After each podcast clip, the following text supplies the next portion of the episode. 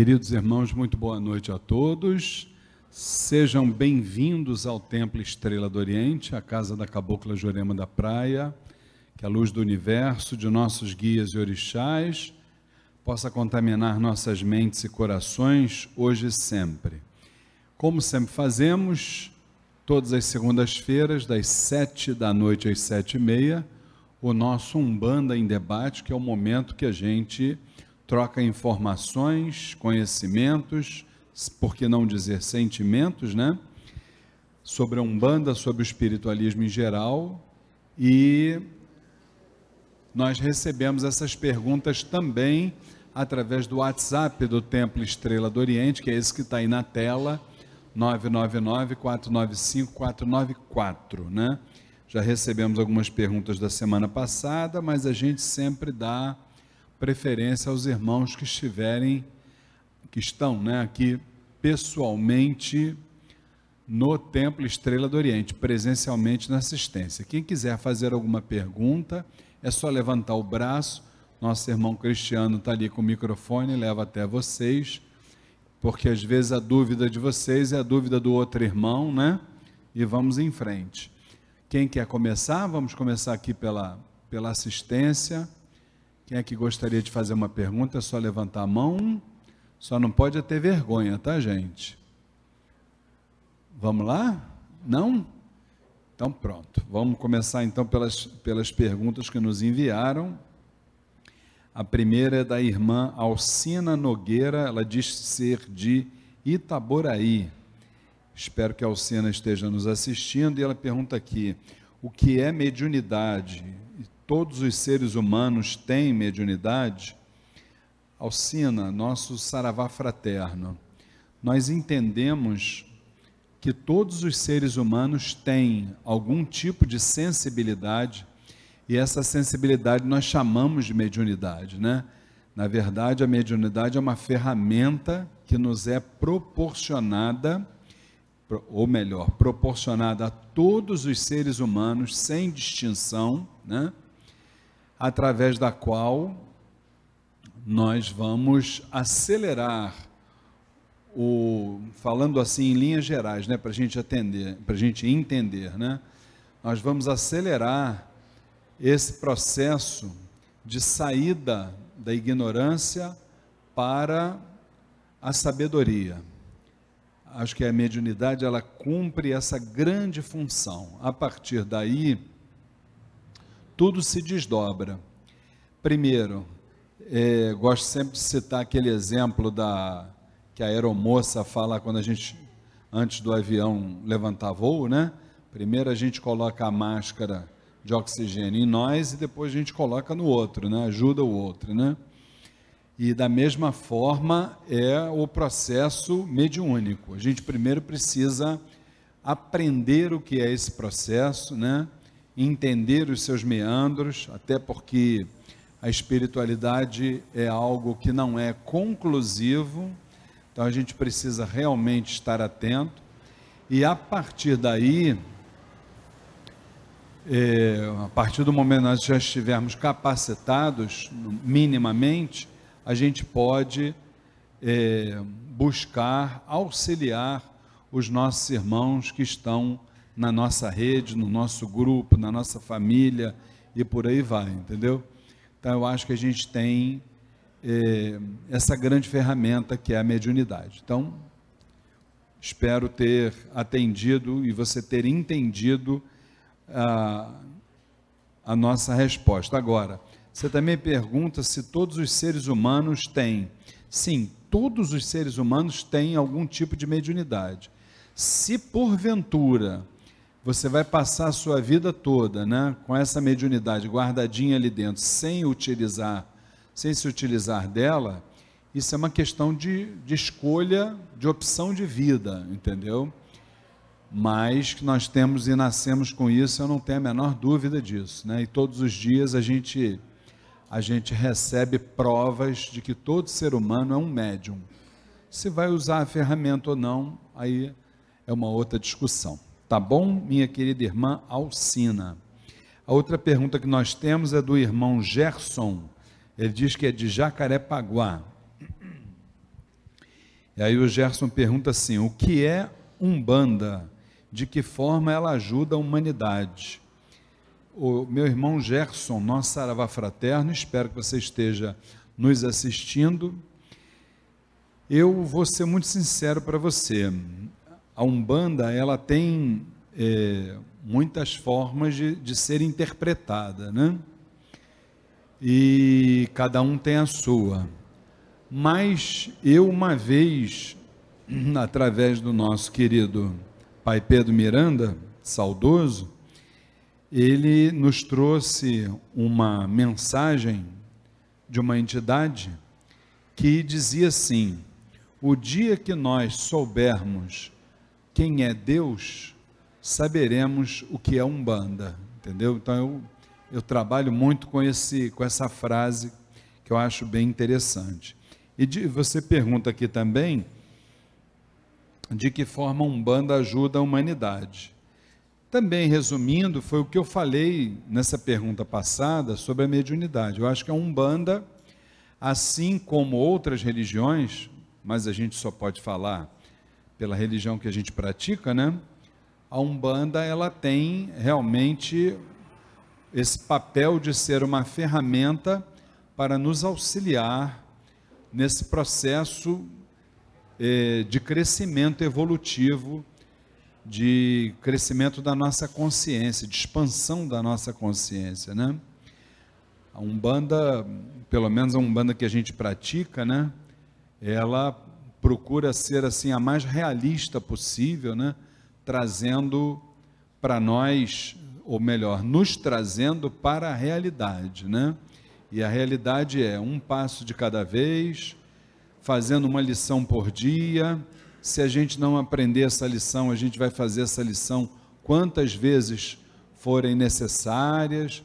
Então, eu acho que a Umbanda também tem muito disso, de colaborar para que a gente possa sair dessa ignorância que nos é peculiar para a sabedoria que é o nosso objetivo, ou deve ser o objetivo de todos os seres humanos, tá? A partir dessas linhas gerais também tudo se desdobra, tá bom? Meu irmão Gerson. Pergunta ali no isso ali na assistência a nossa irmã. Boa noite, seu nome? Boa noite, Vanessa. Diga, Vanessa. Eu queria saber qual é a visão da Umbanda com relação aos sonhos aos sonhos. O, o Vanessa, é, é sempre bom eu lembrar que nós aqui no Templo Estrela do Oriente não podemos falar pela Umbanda, tá? Mas segundo a nossa visão doutrinária. Existe uma tese, tudo é tese, tá? E essa é que eu mais acredito, que nós temos uma mente é, consciente nós temos uma mente inconsciente e entre as duas um muro. A ciência traz também essa tese, só que com outra linguagem, mas o processo é o mesmo. Então, é, esse muro ele serve, obviamente, para separar o presente do passado, né? A mente consciente, ela verifica o presente, ela busca discernir aquilo dali, né, como algo, vamos dizer assim, favorável ou desfavorável, entendeu? Ela faz esse esse julgamento, aí já entrando na ótica espiritual, né?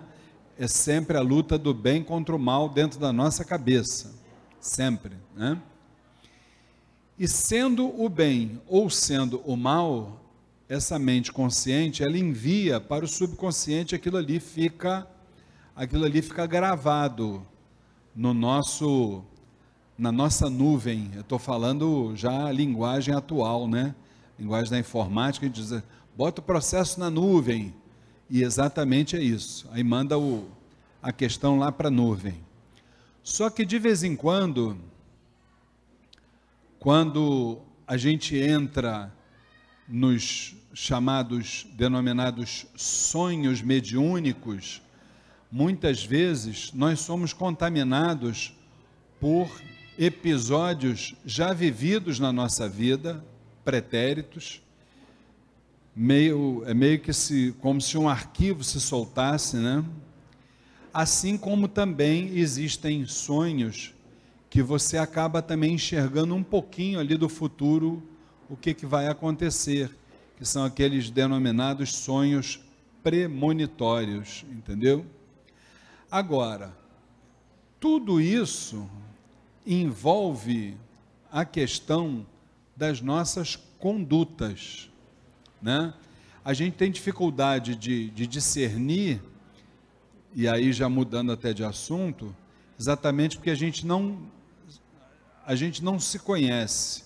Pelo fato da gente não se conhecer, a gente tem dificuldade nessa mente consciente de estabelecer dentro de um equilíbrio o que, que é o bem e o que, que é o mal. Então isso, isso fica na nossa cabeça como se fosse ali um vendaval, né?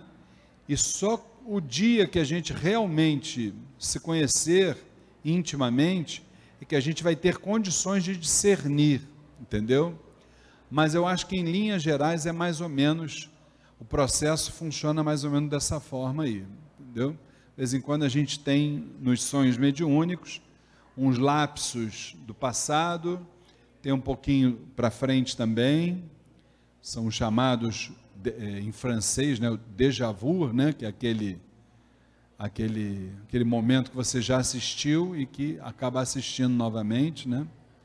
Então é dessa forma mais ou menos que funciona. Isso é sempre no estágio do terceiro sono, quando você está naquele sono onde a mediunidade de transporte involuntário se apresenta, né? Então é dessa forma que as coisas acontecem. Tá bom, minha filha? Espero ter respondido a sua pergunta. Se você não entendeu completamente, faça como eu, que também não entendi e continuo buscando conhecimento. É a melhor coisa. Entendeu? Tá bom? Mais alguém? A Juliana ia fazer uma perguntinha? Pode fazer, com certeza. Fala, Juju. Boa noite. Boa noite. É, assim, eu não sei se acontece com todos os médios. É, pouco antes de haver incorporação, por que, que a gente começa a sentir como fosse um sono? Começa a abrir a boca como se estivesse com muito sono. É, na verdade o que acontece? A gente, a gente vive um excesso de materialismo sob todos os ângulos, né? Um excesso de materialismo muito grande. E isso se intensifica durante o dia, no momento que a gente está vivendo as nossas realidades. Quando a gente chega aqui no terreiro, é, a tendência é a gente desacelerar do material para poder acelerar no espiritual. Entendeu? Quando a gente desacelera do material, e que a gente tem, isso acontece comigo também, e que a gente fica abrindo muito a boca, dá uma sonolência danada, na verdade a gente está se traduzindo numa linguagem assim, bem, bem chula, até para a gente poder entender, a gente está se livrando um pouco desse, desse excesso de materialismo, entendeu? Para a gente poder pegar um pouco do espiritual, que é o que o mínimo, né, que a espiritualidade vai exigir da gente para esse trabalho espiritual. E aí, no momento que a gente desacelera, vem aquele sono, e esse sono nada mais é do que o descarrego. A gente está se descarregando, literalmente, entendeu? Mas descarregando muitas vezes não é nem só por carga negativa, não. É porque a gente precisa jogar fora um pouquinho desse, desse material que a gente pegou o dia inteiro, né? Para a gente poder fazer essa troca, né? E aí acontece isso. E a gente só vai começar a subir novamente na vibração, e tu já sabe, né? Com certeza, que é no momento que o atabaque bate. E isso continua muito no momento que a gente faz o relaxamento aqui. Isso se intensifica até mais, né? Que a gente está mais, mais suscetível ainda a esse descarrego que precisa acontecer, não tem jeito, né? A verdade é essa.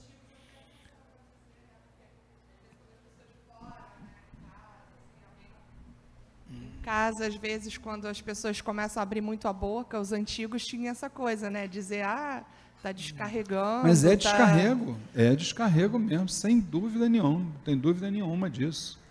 O bocejar é um ato de descarrego mesmo, com certeza. É uma das formas, tá bom? É, temos aqui a pergunta. Oi? Tem uma da internet? Pode falar.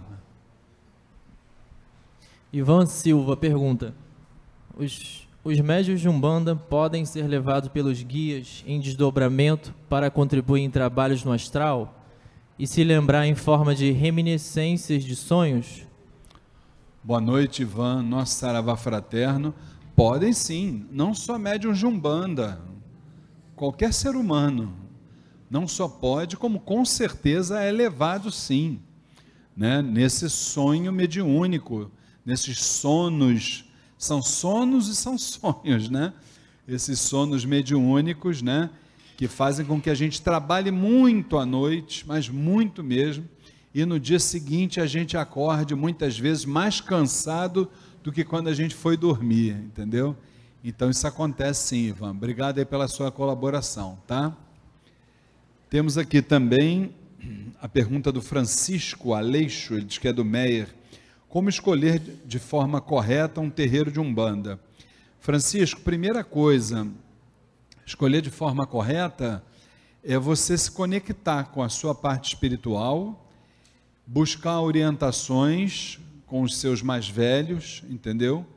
Para que essa escolha é, seja a mais correta possível. Porque, na verdade, o Francisco, tudo é correto, né? Nós é que, nós é que gostamos de, de traçar limites né? de forma linear, né? Tudo é correto.